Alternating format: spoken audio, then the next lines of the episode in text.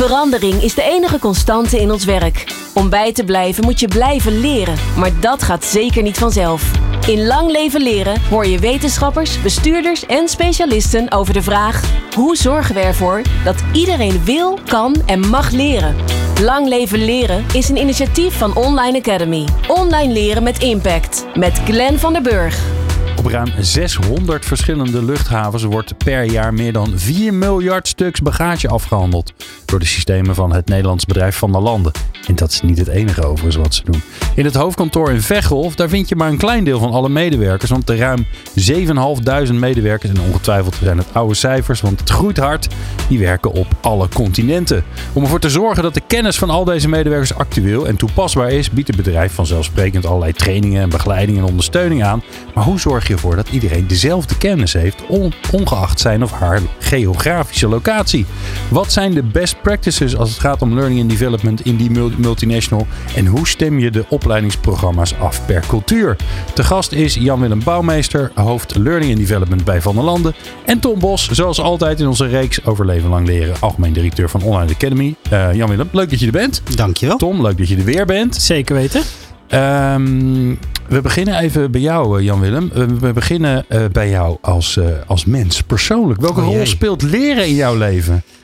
Ja, dat is een hele goede vraag. Um, ik denk dat uh, voor mij, net als ieder ander mens, ben je continu bezig om jezelf te ontwikkelen. Of tenminste, dat zou je moeten zijn. Um, als ik terugkijk naar mijn eigen ontwikkeling, hè, ooit gestudeerd, arbeidsorganisatiepsychologie. Ik ben een van de weinige mensen die daadwerkelijk het werk is gaan doen waarvoor hij gestudeerd heeft. Maar zelfs dan, als ik terugkijk over de laatste 15, 20 jaar, ja, dan heb ik in allerlei verschillende rollen gezeten, in allerlei verschillende contexten, die me iedere keer weer uitdaagden om nieuwe uh, kennis, nieuwe vaardigheden op te doen. En als ik straks terugkijk aan het einde van mijn loopbaan, dan hoop ik ook dat ik vooral terugkijk van, hey, ik heb me continu ontwikkeld en de beste versie van mezelf geworden. Want het lijkt mij ontzettend zonde om 40 uur per week, 40 plus uur per week gedurende 40 jaar hetzelfde te blijven doen. En dan straks terug te kijken en denken, ja, wat heb ik nou eigenlijk daadwerkelijk daar voor mezelf ook in gedaan? En hoe leer je buiten je werk? Als je zeg maar thuis bent, privé. Uh, ja, ik ben wel echt van het experimenteren. Okay. Dus ik wil eerst doen en dan ga ik experimenteren en dan ga ik het zelf uitzoeken. En dan op een gegeven moment als ik denk, nou nu, nu loop ik tegen een plafond aan, dan ga ik meer de formele route opzoeken. En, weer voorbeeld? Ja, bijvoorbeeld, ik ben een, ik ben een uh, vervent uh, gitaarspeler. Dat doe ik al heel lang. Dat vind ik heel leuk. Uh, maar ook een autodidact. Dus ik heb het mezelf ooit geleerd. En nou ja, weet je, akkoordjes naspelen en dergelijke. Op een gegeven moment wel wat gitaarlessen genomen. Maar ik heb nu, wat is het, een, jaar, een maand of drie geleden... heb ik weer gitaarles genomen om mijn muziektheorie weer wat bij te spijken. Ah. Want ik merkte toch dat ik wat vastliep in de theoretische concepten. En ik dacht, nou, nu heb ik toch weer wat meer structuur nodig. En een docent die mij echt eventjes van A tot B uitlegt hoe dat dan zit. En uh, ja, dat, dat bevalt mij heel goed. Wat grappig. Ik heb uh, precies hetzelfde meegemaakt. Ik, ik speel ook gitaar. Ik heb ook, ben ook een beetje wars van, het, van de normale structuur. En ik heb ook sinds december, uh, we zitten nu, waar zitten we? Het is juni, hè? dus ja, alweer een half jaar geleden. Ehm, heb ik ook de elektrische gitaar weer opgepakt. En, ehm, en, en inderdaad ook eindelijk, dus na, ik speel nu 30 jaar gitaar, eindelijk nu de muziektheorie gedoken van, maar waarom passen deze akkoorden eigenlijk bij elkaar? Oh, en ik vind het nu heel leuk, terwijl als ik daar ooit mee begonnen was, was ik nooit doorgegaan met gitaar leren. Ja, ja. Ja, want dat zou natuurlijk mijn vraag zijn. Heb je dan niet achteraf zoiets van, ah, dat is eigenlijk best wel zonde dat ik niet gewoon uh, iets eerder mijn koppigheid aan de kant heb gezet? Uh, ook, ja, ook. De warsheid van het systeem. Ja, ook. Maar ik kan, me ook heel, ik kan heel goed accepteren dat dit ook gedeeltelijk is hoe ik nou eenmaal in elkaar zit. Ja, ja. Uh, want dat geldt voor alles in het leven. Dat, ja, ja. Ik, ik, rol, ik, ik, ik struikel een beetje zeg maar, over dingen. En dan denk ik, oh, wat ligt daar eigenlijk? Oh, dat is een gitaar. En dan ga ik er mee aan klooien. En dus, ja, ja. ach.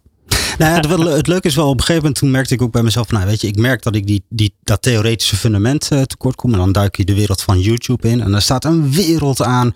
Weet je, fantastische masterclasses en uh, zeer begaafde docenten. Alleen op een gegeven moment, je verzamelt allemaal stukjes van de puzzel. Maar op een gegeven moment had ik nog steeds niet het idee van hoe past die hele puzzel nou in elkaar. Oh ja. En dan kwam ik vervolgens bij, bij mijn docent en die zei ja, dat puzzelstukje, maar je hebt deze drie puzzelstukjes heb je overgeslagen en daarom past dat derde puzzelstukje niet helemaal lekker in je hoofd. En dat oh is dan het risico van als je dat hele, uh, ja, ja, dat hele uh, non-lineaire organische leren pakt, dat informele leren, ja, dan is altijd een beetje de vraag, heb je dan de hele puzzel en heb je de hele opbouw naar die kennis en vaardigheden Je weet ook verder niet welke stukjes je gemist hebt of zoiets. Nee.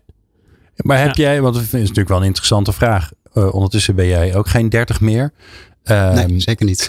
je, leert, je, leert nog steeds op deze manier. Baal je daar soms niet van? Dat je denkt, ja, eh, ik rommel aan en daardoor leer ik wel heel veel. Alleen ik, ik, op een gegeven moment kom ik toch vast te zitten.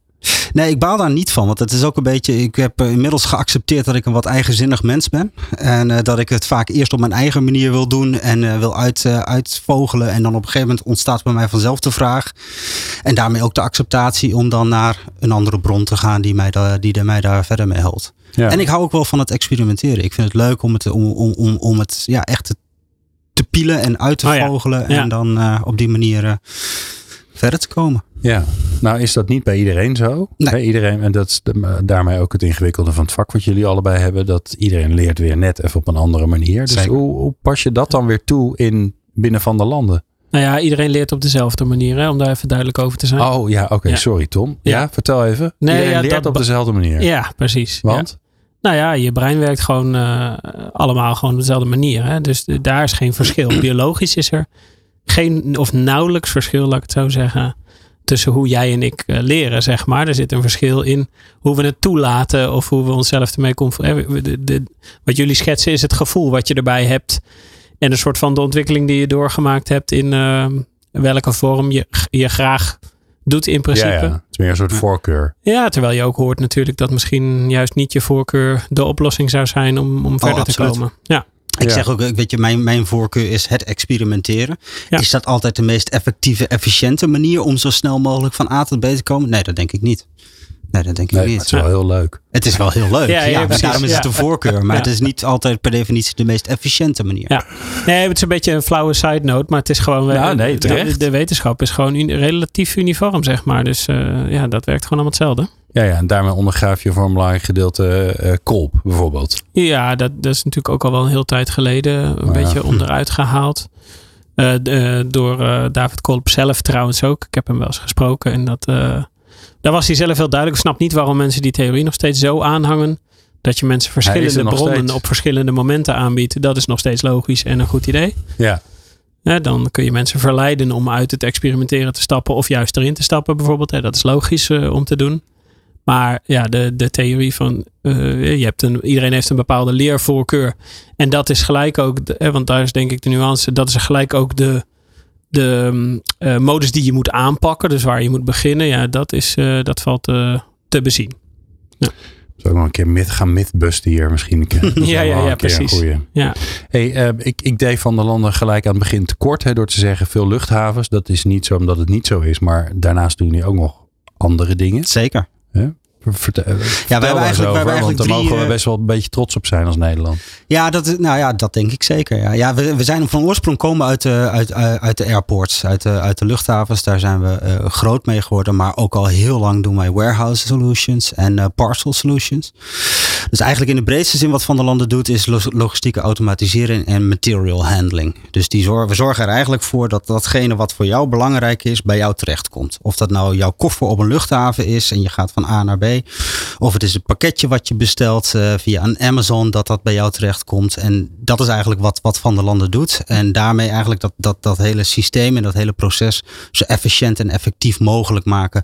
Door middel van de systemen en de producten die wij hebben. Dus of dat nou in distributiecentra of op vliegvelden of nou ja, noem het maar op is. Dat is wat Van der Landen doet. En dan maken jullie, wat ik ervan begrijp, jullie maken de de hardware en de software. Hardware en de software. dus het zijn de, de banden en de sorteermachines maar, en, en de software die dat allemaal aanstuurt. En de software die het aanstuurt. En in toenemende mate ook de software die weer teruggekoppeld naar de klant. Hoe effectief zijn die systemen? En wanneer moeten we maintenance gaan doen? En hoe benchmarken we onszelf tegen andere systemen? Dus dat is eigenlijk de hele ja, ja, data services die daar, uh, die daar steeds verder bij komt. Ja, nou ja, luchthavens over de hele wereld. Maar ook, eh, ik heb ooit eens een keer eh, iets voor Van der Landen gedaan. Dus eh, de, voor mij, nou dat was in ieder geval het verst dat ik kon bedenken. Een warehouse, hè, dus een Amazon, Amazon warehouse in Australië.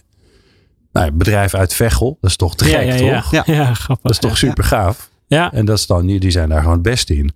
Nou, dat is hartstikke mooi, maar dat moet je wel blijven. Jullie groeien ook nog eens een keer hartstikke hard. Ja, ja, ja zeker. Wat de, de, de cijfers die jij net noemde, hè, dus de 7,5, ja. dat zijn er inmiddels 9,5. Uh, dan moet je kijken. Ja. Dus dat gaat, uh, dat gaat heel snel inderdaad. Ja. En is dat, uh, hoeveel van die 9,5 wonen er in Nederland of uh, werken er in Nederland? Op dit moment hebben wij in Nederland zo top of, zo top of mind zijn dat er 2500 hier in Nederland oh ja. zitten. En de rest zit uh, in ja, het buitenland. Zeg maar grofweg een kwart. Ja. Ja, ja en dat is natuurlijk, dat is natuurlijk de grote spannende vraag. Um, hoe doe je dat? Want dat betekent dat heel veel mensen niet in je fysieke sfeer zitten. Die zitten overal nergens op de hele wereld. Ja, klopt. Dus welke uitdagingen komen daar nou bij kijken? Ja, een grote uitdaging die continu eigenlijk wel, wel speelt is hoe zorg je aan de ene kant dat je lokaal relevant bent. Uh, met, met, met alle trainingen, opleidingen, programma's, uh, et cetera, die je doet. En aan de andere kant, aan de achterkant, je economies of skill uitnut. Want het risico is dat je, uh, ook als L&D-organisatie, dat je iedere keer het nieuw, opnieuw het wiel probeert uit te vinden. Ja. Nou, dan krijg je allerlei mooie paddenstoelen die in het donker opkomen. Maar waar is de synergie? Waar is de samenhang? Oh ja. En, uh, en, en hoe nut je ook die, scha die, die schaalgrootte nut je dat uit? Um, wij komen ook uit een tijd dat we al onze customer centers voor een heel groot deel dat zelfstandig deden. Maar met een grote internationalisatie. Maar ook ontzettend geholpen door, uh, door COVID. Uh, dat is waarbij het niet meer kon dat iedereen in het vliegtuig stapte om naar Nederland te komen. Om hier in Nederland in Veghel hun training te volgen. Ja, is die, is, is die, is die, die internationalisering is ontzettend in ja. een stroomversnelling terechtgekomen. Dus dat betekent schaalbare oplossingen als uh, virtual classrooms. Uh, maar ook um, uh, de, je, je teams en je Zoom sessies. al die dingen die eigenlijk ja, dat alles wat, wat voorheen in de classroom gebeurde, moet gaan verrijken en moet gaan aanpassen. En hoe doe je dat? Want het, daar duiken we zo verder in hoor. Maar wat ik me zo goed voor kan stellen is dat heel veel van, de, van, de, van het vakmanschap, van de echte kennis, die zit bij de mensen zelf. Dat klopt. En die, en die zit misschien helemaal niet over de hele wereld. Die zit misschien juist wel ergens geconcentreerd in een land. Misschien wel in Nederland. Voor een deel, ja. Dus hoe, hoe zorg je dat, dat, dat, dat misschien wel dat informele leren of dat leren van de, van de meester. Hoe, hoe, hoe doe je dat internationaal? Ja, daarin is belangrijk. Kijk, het model wat wij hebben is wat wij hebben de subject matter experts. Die zitten bij ons in de business en die hebben vaak een hybride rol. Dus die zijn ook bijvoorbeeld trainer of mentor. Ja, ja. Uh, daarin. Die zitten niet noodzakelijk vast in jouw team, zeg maar. Nee, nee, li li liever ook niet. Oh ja. Uh, want ik Ja. vind het zelf ook belangrijk dat die mensen heel dicht tegen die business aanzitten. Want op het moment dat je een subject matter expert uit de business haalt en onderdeel van een learning and development afdeling is, dan is het de kans heel groot dat hij na een jaar niet meer de relevante business kennis heeft. Nee, dan is het al Oh ja. Wel verouderd. Ja. Ja, dus Ja. dat is en dat is wel een beetje een, een eh, balanceren. Want eh, als je een subject matter expert in de business heeft, nou ja, die heeft natuurlijk operationele taken te voldoen. Heel vaak sli- slipt die agenda al redelijk vol tot 100%. En dan moet ze in de marge nog dat stuk learning and development erbij doen. Nou, Ja. Dat is wat risicovol, zeker wanneer je grote projecten hebt. Mhm. Nou, daar zijn we nu ook veel meer voor eh, die hybride mentor-trainer aan het, aan het formaliseren. Om daar ook eh, eh, te zorgen dat we die volgende generatie gaan opbouwen. En voor Van der Landen is dat heel essentieel. Want terecht wat jij net zegt, Glenn. We hebben nog een groot deel van de kennis zit nog binnen Veghel. Hè, mensen met 20, 30 jaar ervaring. Die ontzettend veel kennis en, eh, en, en kunde hebben. Ja. Maar we zijn ook een organisatie waarbij 50% van onze personeelsbestand korter dan twee jaar in dienst is.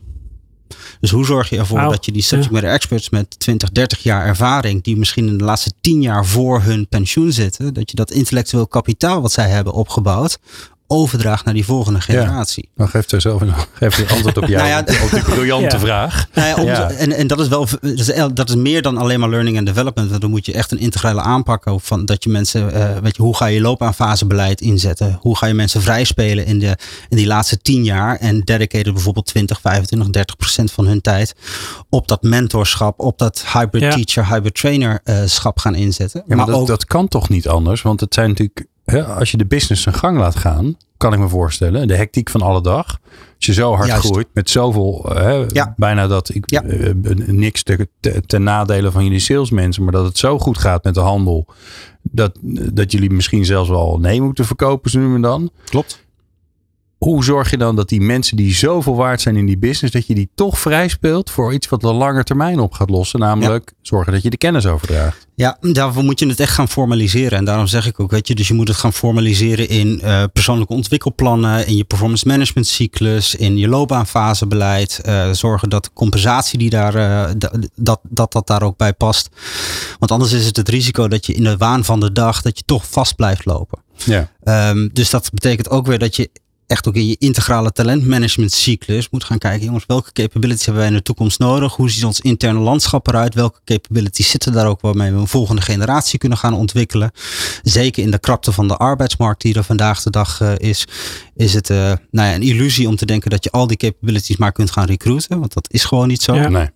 Sterker nog, veel capabilities die in de toekomst nodig zijn, die zijn niet eens te recruiten, want die capabilities bestaan nog niet. Ja, en misschien ook heel specifiek voor jullie organisatie, kan ik me voorstellen, toch? Ja, kijk, wij zijn, wij zijn een organisatie die ontzettend sterk is in engineering. Dat is waar we vandaan komen. Ja, want dat is ook het, uh, typisch uh, de mensen die je aanneemt, zeg ja, maar, daar, engineers. Ja. ja, dus dat is, uh, maar daar zie je steeds meer balans in komen. Dat de data-driven profiles, hè, dus de, oh, ja. de data scientist, de architects, dat zijn rollen die steeds meer erbij komen. Maar dat zijn ook vijvers die over het algemeen al redelijk dun bezaaid zijn. Um, laat staan dat je ze als van de landen, ja, dan zit je ook in één keer in een andere arbeidsmarkt met een andere concurrentiepositie. Um, waardoor het lastiger kan worden.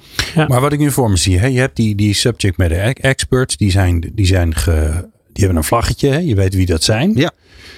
Um, die hebben een deel van hun tijd, die, die is ingeruimd om uh, te werken aan nou, opleiding, uh, uh, kennisoverdracht. Hoe, hoe, help je ze, hoe help je hen vervolgens, of zet je ze in, hè, ik bedoel, dat ligt er maar een beetje van welke kant je het benadert, om dat daadwerkelijk te gaan doen? Want je bedoel, tijd hebben en, en capaciteit hebben, dan ben je er natuurlijk nog niet. Nee, dat klopt. Daar moet je ze ook, daar moet je ze ook in begeleiden. Want je kunt niet verwachten dat je, als jij een ontzettend goede mechanical project engineer bent, dat je dan alles in huis hebt om iemand vervolgens te ja. gaan trainen of op te gaan leiden. Sterker Meestal nog, niet zelfs, hebt, denk ik toch? Nou ja, ja, precies. Dat wilde ik net zeggen. Ja. Er is een hele grote valkuil, want je, je hebt de curse of knowledge. Hè, de, die, die op het moment dat jij een hele goede subject matter expert bent en je hebt nou ja, de wereld aan kennis over dat onderwerp in je hoofd, dan zijn er twee aannames die erbij zitten. A, iedereen die ik train moet diezelfde kennis hebben die ik heb. Maar heel erg de vraag is of dat inderdaad nog zo is. Tweede vraag is, is de kennis die je allemaal hebt, is nog net zo relevant vandaag de dag als dat die 10, 20 jaar geleden was? Ja. En vervolgens, als je dat dan hebt geïdentificeerd, hoe breng je dat dan over? In plaats van voor een groep te gaan staan en heel veel PowerPoint slides af te gaan draaien. Wat is het didactisch concept? Nou, daarin zijn wij ook juist opgesteld om met onze learning consultants en onze programmamanagers om die mensen te helpen met door middel van trainde trainers. Hè. Dus dat is trainde trainer van hoe ontwikkel je en ontwerp je een training. Dus de meer onderwijskundige kant. Ja. Maar ook de delivery van de training. Dus hoe breng je dat vervolgens in? En hoe zorg je ervoor dat je ook assess dat mensen daadwerkelijk datgene hebben gedaan? Hoe bouw je een business case in? Hoe zorg je ervoor dat je daar bepaalde metrics op zet.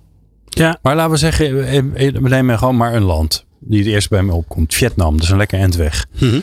In Vietnam hebben jullie uh, mensen aangenomen, maar die, die moeten bijgespijkerd worden door die mechanical, me mechanical engineer.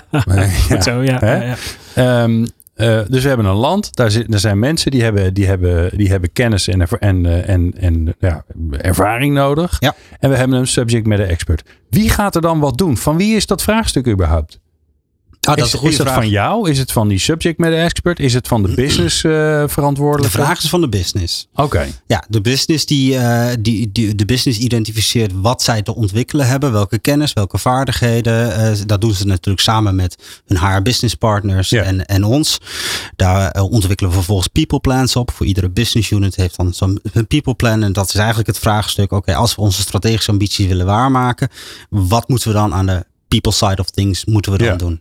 En dat gaat een stuk over recruitment. Het gaat een stuk over eh, eh, eh, succession planning, talent reviews. Maar dat gaat ook wel een stuk over, over ontwikkeling. Ja, nou, dit popt op. Vietnam, mechanical engineers. Uh, Oké, en dan? Hoe, hoe wordt dat concreet? Want het staat in een plan ergens. Ja. Nee, dan begin je natuurlijk met een intake te doen van waarom is dit überhaupt belangrijk? En wat gebeurt er als we hier niks mee doen? Dat is altijd een relevante vraag om te stellen. En is leren überhaupt de oplossing gezien het vraagstuk? Want vaak wordt dat ook nog wel uh, onder één Dat is een mooie vraag. uh, Ja. dak geschoven. Ja. is leren wel de oplossing? Is leren wel de oplossing? Nou, dan ga je vervolgens ga je op basis van zo'n intake, da- dan ga je een project ga je scopen en dan ga je kijken van, hey, weet je, wat is nou het persona profiel van die mechanical project engineer in Vietnam bijvoorbeeld? Wat moeten die dan Oké, kennen? maar, je, maar een, een adviseur in jouw team, die gaat dat doen. Ja, Dus ja. die gaat helpen, die zegt, joh, oké. en die gaat eh, zoeken in die hele grote bak met al die eh, briljant slimme mensen. Ja. En die denkt dan van, die moet ik hebben. Ja.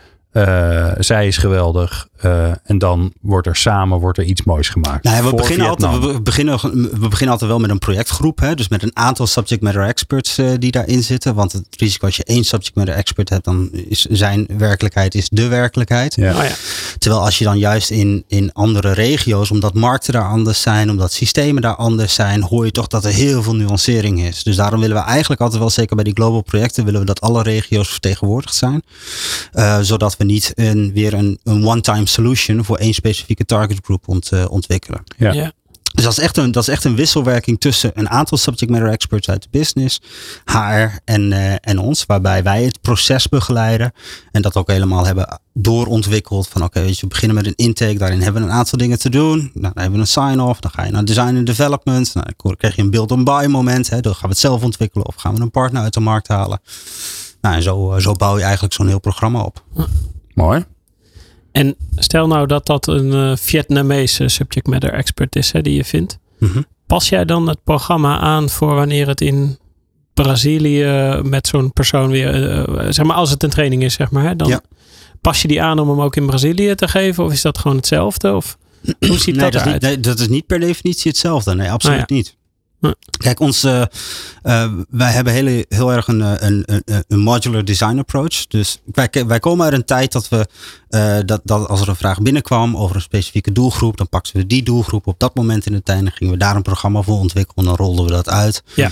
En als aan het einde van de rit iedereen blij was en de juiste metrics waren gehaald, dan zetten we er een strik omheen en dan waren we klaar. Ja. Het probleem daarvan, van dat, van dat model is, en binnen de engineeringwereld noemen we dat ook wel engineer to order, is dat je altijd, ehm, dat je altijd eh, maatwerk levert die vervolgens niet herproduceerbaar, reproduceerbaar is of schaalbaar is. Ja. Dus waar wij veel meer naar- naartoe gaan is dat je veel meer modulair werkt. Hè? Dus modules van verschillende modules, Lego blokjes om het maar zo te zeggen, een programma maakt. En doordat je Lego blokjes maakt kun je ook makkelijker customizen naar een lokale context. In plaats van dat je weer vanaf nul begint, kun je bijvoorbeeld als je een programma wil uitrollen van het ene land naar het andere land, zeggen oké, weet je, we pakken de eerste zeven blokjes pakken we wel, maar de laatste drie blokjes passen we, pakken we niet, want die passen niet in die context. Ja. Ja. En op Oh ja. die manier ehm, zorg je ervoor dat je aan de achterkant een stuk standaardisatie doet, terwijl je aan de voorkant flexibel blijft met, eh, met, je, met je programma's. En tegelijkertijd eh, ook, ook een gedeelde mindset eh, ophoudt. Want je Ja. hoeft het dan niet meer te hebben over bij een leiderschapsprogramma. Gaan we een grow model of gaan we een ander coachingsmodel gebruiken? Nee, dat is het model. Alleen in die context, hoe brengen we dat dan over? Ja, precies. Ja.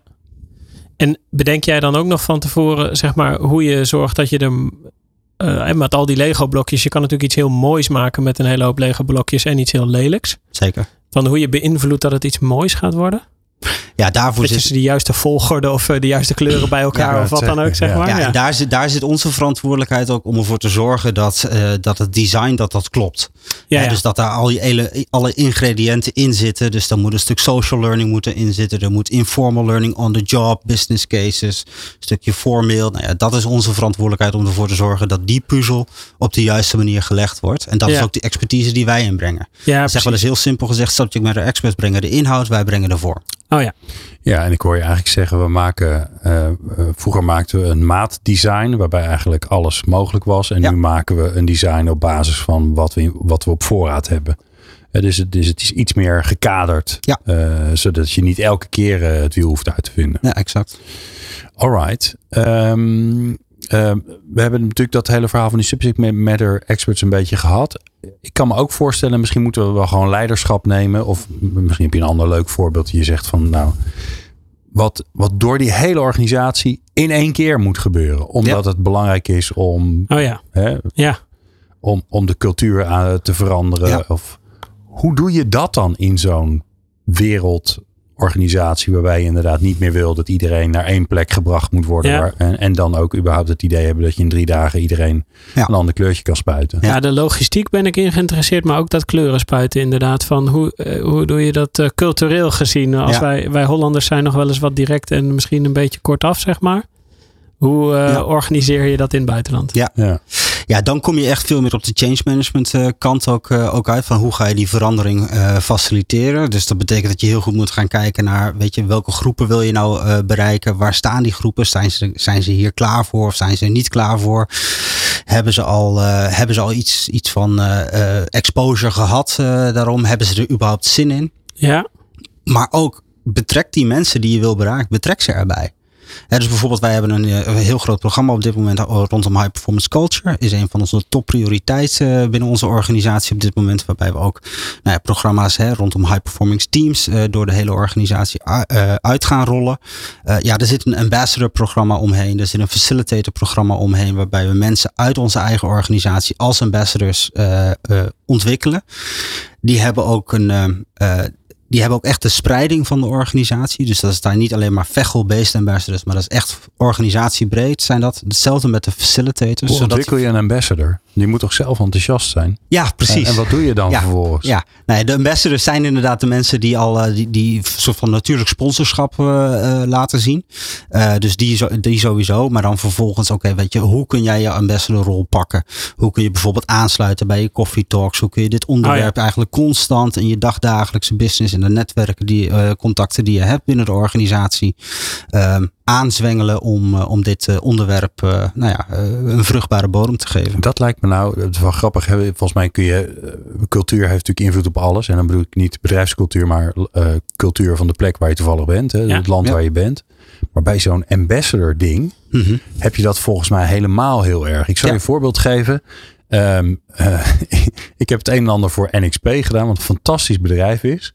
Um, maar dan is het al mijn cultuur versus de engineerscultuur. En, en mijn cultuur is een wereld van superlatieven. Hè? Dus dan ik ging bijvoorbeeld een, een workshop met ze doen. En dan was het, wanneer had je echt een fantastische dag in je werk? Wanneer was het helemaal top? Ja. Voelde je on top of the world? En het antwoord de eerste keer dat ik hem deed was, nooit. Nee. Nee, heb ik niet. En ik dacht, nou, dat kan niet waar zijn. Maar dan ga je in gesprek en dan kom je erachter dat die superlatieven, die, die, die zegt ze niet dat, veel. Ja. Nee, dat is niks in hun wereld. Ja. Terwijl als je zegt, goh, wanneer had je een lekker dagje, weet je wel, dat gewoon allemaal lekker liep en zo. Dan komt er, komen er hele mooie verhalen uit. Ja. Alleen ik zou het label daarop leggen. On top of the world. Fantastisch. En zij zeiden gewoon, nou, we hebben gewoon een lekker dagje gehad. Ja. En kan je nagaan hoe, hoe dat is als je over de hele wereld allerlei culturen hebt. En dan moet je mensen gaan laten praten over waar ze enthousiast over zijn. Ja.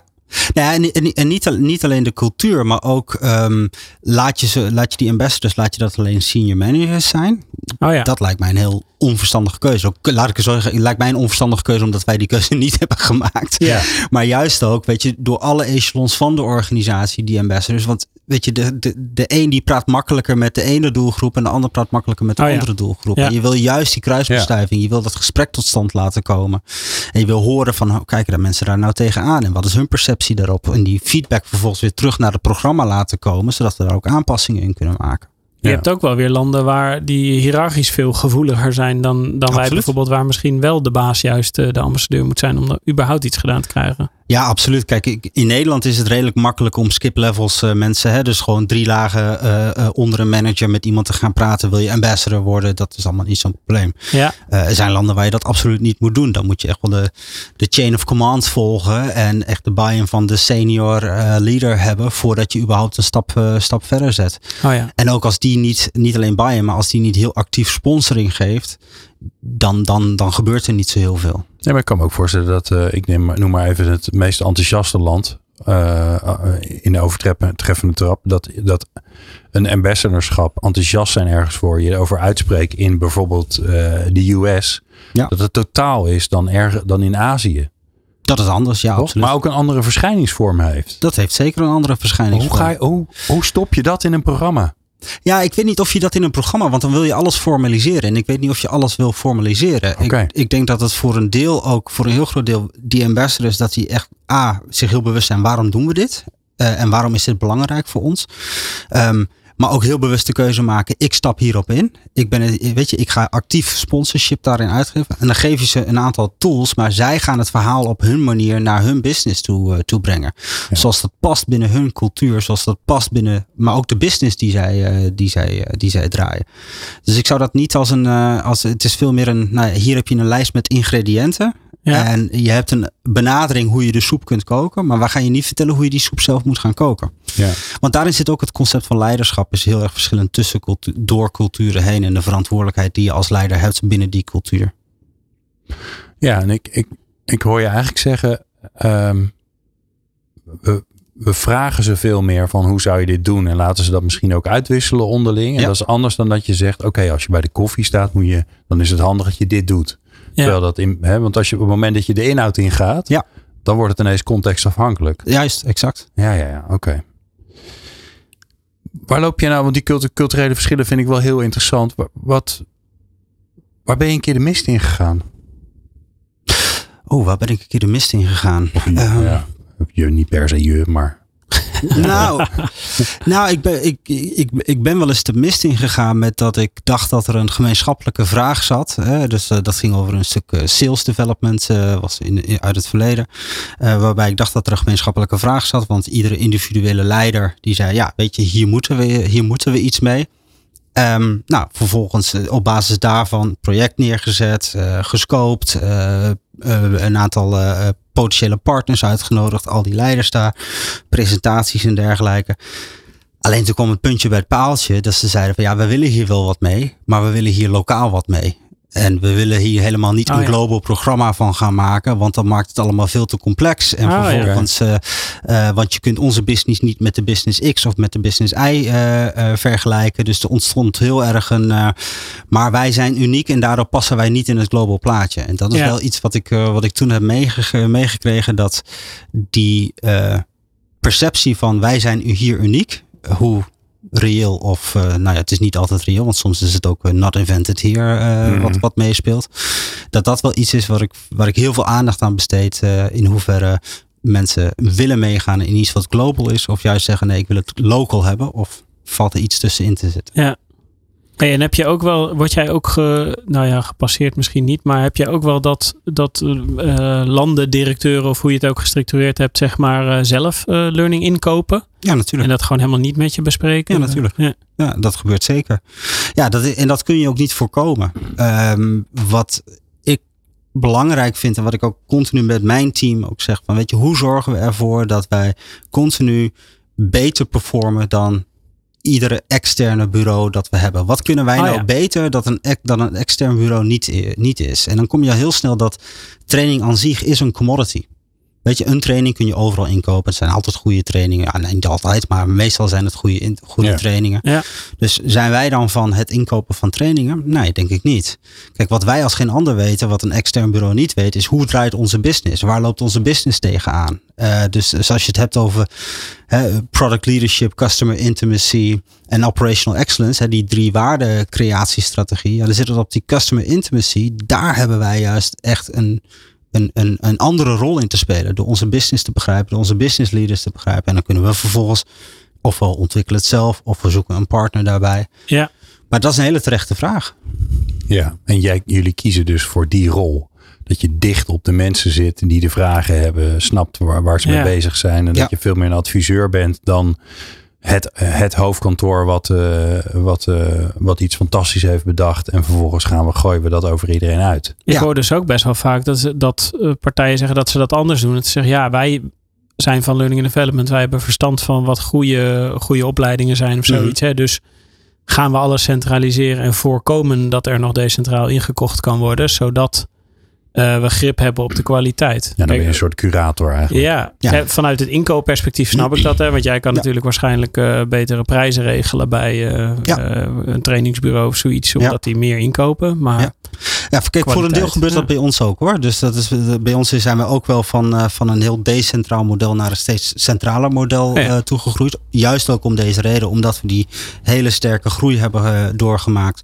Dat we ook zagen, ja, er zit echt wel waste in, eh, hè, verspilling in dat hele proces met al die partijen en al die, eh, oh ja, al die eh, eh, eh, suppliers die, eh, die we daarin hebben. Ja. Ehm, waarbij het vanuit een economisch perspectief, maar ook van een service perspectief veel interessanter is om daar een global partner eh, voor, eh, voor te vinden. Ja, misschien ook om het zorgen dat er hetzelfde leiderschapsmodel ingetraind wordt of Ook zoiets. Ook Ja. dat. Maar dan nog geldt nog steeds dat je wel de buy-in van lokaal Ja. moet krijgen. Van, hè, is deze partner, werkt die voor jullie? Deze trainer die de partner naar voren schuift, is dat iemand die matcht met jullie context? Ja, Want je kunt het er niet doorheen pushen. Want als je het doorheen pusht, dan krijg je achteraf, als er iets is, dan ligt het er altijd aan ja, Ja. het global programma of iets dergelijks. Terwijl je juist het gesprek op een ander niveau wil voeren. ja precies. Ja, Hey, ehm, ehm, het grappige is, eh, daar begonnen we eigenlijk helemaal. Hè, toen begon je te praten over virtual classrooms. ehm, wat heeft COVID gedaan met het digitaliseren, eh, eh, online maken van alles wat jullie op het gebied van leren doen? Ja, heel veel. Uh, kijk, wij waren een organisatie die. Uh, ik ben in 20, januari 2020 bij Van der Landen gestart. Dus ik heb twee maanden nog. Uh, heb je ook collega's gezien? Heb ik nog ja. collega's mogen zien. En vervolgens kwamen we, in een, kwamen we met z'n allen in de, in de virtuele context terecht. Um, kijk, Van der Landen stond al langer. We willen richting Online Academy. We willen, we willen een stuk van ons, van, ons, van ons curriculum in ons portfolio willen we digitaliseren. Alleen er was geen sense of urgency. Er was het, het, is gedragspatronen. Hè. We waren gewend, oh ja, we vliegen naar Veghel en dan stappen we in een trainingslokaal en dan gaan we dat doen. En ja, wij hadden ook gewoon die sense of urgency nodig, net als heel veel organisaties, om in één keer die switch te kunnen maken. Dus wij hebben een deel, uh, we hebben inderdaad een aantal content libraries hebben wij, uh, hebben wij uh, hebben we aangeschaft, maar we zijn ook voor een aantal, zeker de subject matter expert trainingen, zijn we naar virtuele versies toegegaan. we hebben een, een groot deel van ons programma hebben we in live virtual classrooms kunnen, kunnen omkatten. Ja, en dan blijkt dat heel veel ook online kan. Niet alles. Wat niet? Nou, ik denk dat uh, voor uh, nou, het voorbeeld wat ik, uh, wat ik net gaf, hè, dus de, de, de high performing teams, wat echt heel erg over teamdynamiek gaat en over hoe breng je je team naar, de volgende, naar het volgende niveau en alles wat er onder de waterspiegel zogenaamd ja. gebeurt. Ja, dan heeft het toch wel nodig dat je, dat je dicht op de huid zit en dat je elkaar in de ogen kunt kijken. Ja. Maar op het moment dat het echt naar skills training toe gaat bijvoorbeeld, ja, dan kun je ook wel weer een behoorlijk deel virtueel doen. Zeker naarmate het meer knowledge wordt. Ja. Um, en blijft het ook? Want ik kan me ook voorstellen dat er weer een soort, soort terug, terug naar hoe het was. Een soort hang naar, oh, maar het was altijd zo gezellig in die lokaaltjes. Ja. En de, nou, en wat ik hiermee en meteen... de worstenbroodjes in Veghel waren zo lekker. Ja, dat, Precies. dat denk ik. Hè. Die Vietnamezen die worden daar heel blij van. Ja. Maar ik dacht ook meteen van, je hebt ook wel, de, ik weet dat ook van grote consultancyclubs en zo, dat vooral de, eigenlijk de trainers, of in jouw geval de subject matter experts, stiekem best gehecht zijn aan uh, ja. hun reisjes naar uh, ja, verre oorden om daar uh, trainingen te geven en zo. Ja, nou, Gaat het weer terug? Nou, ik denk, voor, ik denk dat het voor een deel zeker teruggaat. Uh, voor, voor een deel blijft het ook. Want er is gewoon relevantie om in een classroom te zitten. Op ja. het juiste moment, voor het juiste onderwerp, voor de juiste doelgroep. Is classroom gewoon een heel optimaal middel ja. om, uh, om, om mensen te trainen. Um, dus de hele, um, uh, de hele notie van uh, ja, we mogen niet meer in een classroom zitten en het moet allemaal virtueel of het moet allemaal microlearning of het moet allemaal uh, ja. on the job. Ja, ik vind, dat, ik vind dat echt onzin. Het gaat er juist om van hoe zorg je ervoor dat je het juiste middel voor de juiste doelgroep op het juiste moment bij elkaar pakt. En daar zit dan ook onze verantwoordelijkheid om te zeggen, nou, wanneer doe je iets in de classroom? Wanneer doe je iets virtueel? Wanneer doe je iets... Um, ik merk wel een tegenreactie op nou ja, dat we met z'n allen twee jaar in een lockdown hebben gezet. Dat de behoefte aan menselijk contact weer heel ja. groot is. Ja, ja. En daardoor juist een pool is naar jongens, Precies. kunnen we weer bij elkaar gaan komen. En dat is prima. Ja, als ja je, het heeft misschien minder met de leervorm te maken. En meer gewoon überhaupt de menselijke behoefte als willen. sociale dieren om bij elkaar te komen. Dat is natuurlijk prima om te faciliteren. Ja. En misschien moet je daar dan iets juist iets voor faciliteren dat je niet. Want anders dan is het in, in dat lokaaltje zitten eigenlijk zonde van je tijd. Want je wil gewoon koffie drinken. Of een borrel, ja. toch? Ja, dan kan je beter gewoon een, een leuk festival organiseren. Dan kan bijvoorbeeld om dat voor elkaar te krijgen. Ja. Bijvoorbeeld. Maar ook, het ligt ook aan wat voor type programma heb je. Kijk, als wij bijvoorbeeld een uh, Talent Acceleration programma's doen. Ja, een van de doelen die we ook in zo'n programma hebben, is dat die mensen een netwerk opbouwen. Een netwerk dat hun leven lang bij Van der Landen uh, uh, in stand ja. wordt gehouden. Zodat ze makkelijk contact kunnen vinden. dat, dat silo's worden afgebroken waar ze, waar ze afgebroken moeten worden.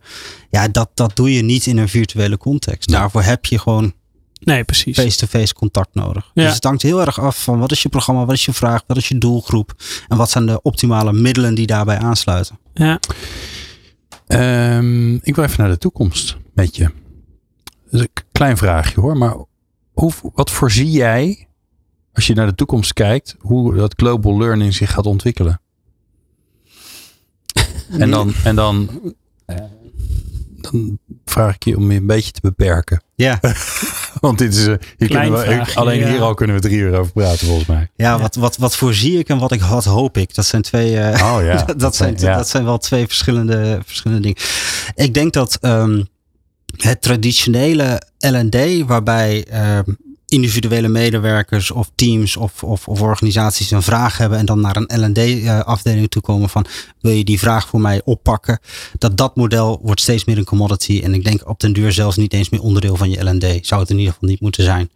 Want met alle leermiddelen die je vandaag de dag tot je beschikking hebt en of dat nou een Coursera of een YouTube of een dergelijke is, ontstaat dat ecosysteem eigenlijk steeds meer waarbij mensen zelf tot leren gaan komen. Ik denk dat daarin als LD steeds belangrijker wordt, hoe ga je dat ecosysteem managen? En hoe ga je ervoor zorgen dat mensen in dat ecosysteem tot de juiste content en de juiste kwaliteit content. Dus dan ben je veel meer een soort van regisseur dan degene die bepaalt wat, welke mensen wat wanneer leren. Ja.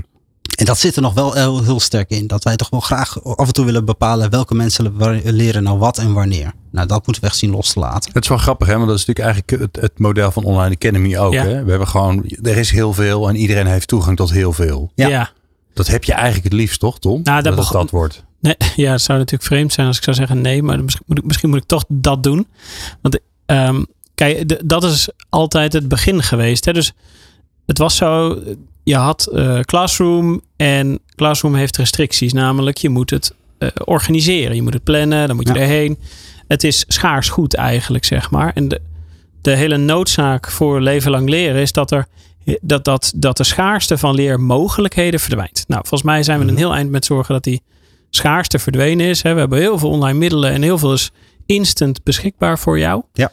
Uh, maar nou moeten we nog even zorgen dat het ook goede kwaliteit is, zeg maar. En dat het ook mensen helpt om daadwerkelijk verder te komen, zeg maar. dat het je is, niet verzuipt in die, uh, in die grote hoeveelheid. Precies, ja. En wij zeggen dus vaak met onze klanten van... Hey, je, hebt een, uh, je hebt een pakket en we zorgen, wij zorgen in ieder geval dat er goede middelen beschikbaar zijn. Wij committeren er ons eraan dat het goed spul is. En die klant moet de waarde eruit trekken, zeg maar. Moet zeggen, oké, deze, deze producten heb ik eruit nodig. Die passen daar, die passen daar. Deze moet ik een beetje aanpassen. Daar, daar of hey, ik ga zelf iets creëren. Maar, maar, dat is het belangrijkste. Dat je samen een soort van echt uh, op scherp gaat zetten wat er nodig is. Ja eerst de grenzen weghalen, dan ook zorgen dat het uh, goed is en gebruikt wordt. Ja, en ik denk, als ik daarop aan mag vullen, denk ik wat daar ook belangrijk in is, is dat je diversiteit in je, in je leerlandschap goed is. Hè? Dus, uh, ja. dus, dus uh, dat, dat je een rijkheid aan verschillende leermiddelen hebt die passen bij nou ja, die vier generaties op de werkvloer die daar rondlopen, die allemaal ook weer zo hun eigen behoefte hebben over, nou ja, weet je, hoe, op welke manier wil ik wanneer en waar leren. Ja. Ik denk de focus, om jouw vraag nog verder te beantwoorden, eh, Glenn. Ja. Um, uh, ik denk dat dat deel wordt een commodity. En waar uh, learning and development veel meer naartoe moet gaan, is veel meer integraal door die hele employee lifecycle gaan opereren. Dus weet je, beginnen bij hoe ziet je strategic workforce planning eruit? Wat zijn die future capabilities die je nodig hebt? Waar, gaan die, waar komen die vandaan? He, kunnen we ze uit de Nederlandse arbeidsmarkt, maar je ziet ook steeds meer internationaal mobility. Waar komen die mensen vandaan? Op welk niveau komen die mensen uit de universiteitsbanken in China, uh, Noord-Amerika, Europa? Uh, wat moeten we vervolgens aan upskilling, reskilling doen? Dus dat is veel meer strategisch naar de toekomst gaan kijken. Van in die snelheid van ontwikkeling, in die korte halfwaardetijd van, uh, van skillsets. Hoe zorgen we ervoor dat we er op tijd bij zijn? Halen jullie ook mensen naar Nederland eigenlijk? Ja. Oh ja. Ja. ja. Ja, dat is wel iets waar je natuurlijk helemaal gezien de krapte in de, op de arbeidsmarkt eh, van dit moment, waar je wel nog een soort van oplossing kan vinden als internationale organisatie, kan ik me voorstellen dat je gewoon een soort, je vist uit een veel grotere vijver als ze niet in Veghel hoeven te wonen. Dat klopt inderdaad. Ja. en, en, en, en sommige, sommige uh, capabilities zijn ook gewoon beter. Kijk, in India komen, komen ieder jaar 2,5 miljoen engineers uit de, uit de universiteitsbanken. Ongelooflijk, hè? Wauw, dat is echt wauw, ja. En Dat, zijn, dat zijn hele hoog gekwalificeerde, goed opgeleide, uh, goed opgeleide engineers. Uh, dus dus um, het idee dat, dat, dat de kwaliteit in Europa beter is of in Noord-Amerika, dat is helemaal niet waar. Oh, ja. Het is op sommige gebieden zal dat waar zijn, maar dat, zijn, dat is echt wel, dat hangt af van het profiel dat je zoekt. Ja. En moet je het naar Nederland halen? Ja, soms wel. We hebben in Veghel, uh, bij ons hoofdkantoor, hebben we 50 culturen op onze campus rondlopen. Oh ja. Ja. Um, maar uiteindelijk is het belangrijk dat je ook daar waar je business is, dat je daar je capabilities hebt. Ja, precies. Ja. Dus gewoon uh, lokale Vietnamezen in, uh, in Vietnam. Ja, nou, in, in Vietnam hebben wij niet een hele grote. nee, we blijven in die case. Ja, ja. ja, we hebben precies een land uit, uitgekozen waar er niet heel veel gebeurt. Nee, ja. maar, uh, maar inderdaad, India, China, ja. dat zijn inderdaad. Ja, en daar moet je ook hele andere programma's. Dat, dat, dat was een soort van vraag die nog in mijn hoofd slingert. Van, draai je daar nou andere programma's in termen van de uh, leervorm, zeg maar. Hè? De, ga je nu een soort van in het ene land een hoorcollege organiseren en in het andere land een microlearning, e-learning ding. Of zeg maar, of uh, voor, voor hetzelfde onderwerp Hmm. bedoel ik dan. Ja. verschilt dat per, per cultuur of per land welke vorm van leren je kiest? Ja, soms wel. Soms wel. Dat, Ja, ja. eh, dat, het, ja, wederom, het ligt eraan wat is het onderwerp, wat is de doelgroep waar je, waar je, mee, te, waar je mee te maken hebt. Maar soms dan kies je inderdaad voor een andere vorm. Eh, kijk, uiteindelijk, uiteindelijk wil je naartoe dat mensen het kunnen toepassen. Dus dat ze in hun werk die kennis en die vaardigheden hebben opgedaan om vervolgens die toepassing te doen. Alleen om Ja. daar te komen heb je soms een andere route nodig. In China bijvoorbeeld dan in, eh, dan in Nederland. Ja. Heb je daar een voorbeeld van? Want ik, ik, ik kan me voorstellen, iedereen die thuis zit, die, denkt, die, die, die in, in, een beetje in dezelfde wereld opereert, die denkt, ja, dat is nou precies waar ik in mee zit. Want eh, ik, heb een, eh, ik heb een workshop en die moet ik in de hele wereld eh, moet die gaan uitrollen. Ja. Maar ja, Ja, moet ik dat ding overal gaan aanpassen? Hè? Ja. Moet ik, ik, ik weet heel veel van, nou ja, hè, dat weten jullie natuurlijk ook. Vaak is het bij zo'n workshop, dan heb je een soort opener. Er zit altijd een energizer in. Die, die energizer moet wel leuk zijn, maar niet, onco- niet te oncomfortabel. Precies. Hè? Nou ja, Ja. Dat, wat, dat wat oncomfortabel is, dat is nogal anders in, in verschillende delen van de wereld. Ja, absoluut. Ja. absoluut. Kijk, je kunt daar eh, een heel eenvoudig voorbeeld. ehm, eh, feedback. Hè, je, stel je, je zou een training feedback eh, geven willen, willen organiseren. Nou, in Nederlands eh, stel we heel. We doen het even oldschool. In een, in, een, eh, in een classroom twee dagen feedback geven. In Nederland doe je dan rollenspellen en dan hè, mensen elkaar feedback geven. oh ja. ja. Kijk, als je meer richting een collectivistische cultuur gaat, ja, dan moet je altijd heel behoedzaam zijn over mogelijk gezichtsverlies. Hè? En openlijk feedback geven is niet iets wat, eh, wat, je, daarin, eh, wat je daarin snel doet. ja. Dus daar moet je sensitief op zijn. Nou, wat je daarin kunt doen is dat je bijvoorbeeld het rollenspel bijvoorbeeld in een andere kamer laat plaatsvinden en dat het wordt opgenomen en dat mensen met post-its bijvoorbeeld dan feedback kunnen geven, zodat het, wat indirecter is en wat, wat, eh, wat meer Oh, beschermend ja. voor het gezichtsverlies is. ja. Ja, dat is een beetje de creativiteit. Maar daarin zou ik ook echt de tip geven. Praat met je lokale partners. Praat met je lokale HR-adviseurs. Praat met je lokale business leaders over. Hey, weet je, wat is een optimale manier? Zo ziet het programma eruit. Wat zal wel werken? Wat zal niet werken? Ja. Ehm, zeker ook eh, in, eh, in landen waar de leider ook een, een, een, een, een vaderrol heeft. Hè. Dat merk je in, in Azië is dat vaak nog. Hè. Dus heeft, heeft, heeft de leider heeft ook vaak een, eh, nou, een zorgende rol naar zijn, eh, naar zijn medewerkers toe. Ja, die moet je daar wel in betrekken voordat je dat soort dingen doet. Ja, ja, want die vader wil weten wat er in zijn gezin gebeurt. Ja, want die heeft daar ook de verantwoordelijkheid eh, voor. Ja. Ja. Interessant. Ehm, waar zullen we mee afsluiten? Ja. ja, ik, Mooi, hè? ja, ik had in mijn eh, lijstje in mijn hoofd nog wel een heel aantal dingen staan, eh, eerlijk gezegd. Maar nou ja, En dan moet je hem gewoon een keer terugkomen. Dat is niet anders. ja dat is dan heel vervelend. Maar dat, Ja. eh, dat moet Ja. dan sowieso inderdaad. Ja. Maar het liefst zou ik afsluiten met nog even, nog zeg maar die logistiek. Dus we, we hebben het gehad over de cultuur, we hebben het gehad over verschillen in programma's en dat soort dingen. Ja.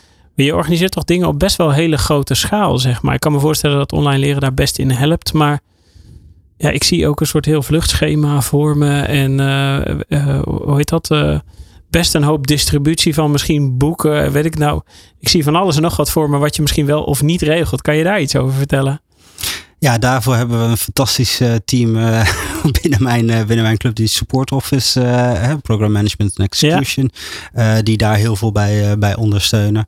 Ja, het, het ligt hier ook heel erg aan het, het programma. Als je echt een in-house programma hebt met subject matter experts bijvoorbeeld, Ja. ja, dan is er een ander logistiek proces en dan moet je goed organiseren. Maar op het moment dat je bijvoorbeeld met, met preferred partners werkt, wat wij in, in steeds toenemende mate doen, ja, dan zoek je juist een global partner op. Hè. We hebben Oh, daar ja. ook wel een aantal eisen voor. Hè. Dus een- bij ons moet een global partner, die moet ook in de landen waar wij aanwezig zijn, een lokale executie kunnen doen. Dus met native speaking trainers bijvoorbeeld, of ja. facilitators. Ja. Omdat we zeker willen weten dat er geen eh, taalbarrières zijn of iets dergelijks. Maar ook om te kunnen contextualiseren en, eh, en, de- en aan de lokale cultuur te kunnen aanpassen. Ja. Maar wel een global partner hebben die vervolgens weer die synergie en die economies of scale. Maar ook bijvoorbeeld verantwoordelijk zijn voor de onboarding van trainers. Hè? Dus dat, ze, dat, dat, dat, dat de trainer of facilitator of welke rol dan ook ons als organisatie kent. Ja, u weet waar hij terechtkomt. Ja, niet dat hij begint met vragen wat, wat doen jullie Wat eigenlijk? doen jullie eigenlijk? Ja. Ja.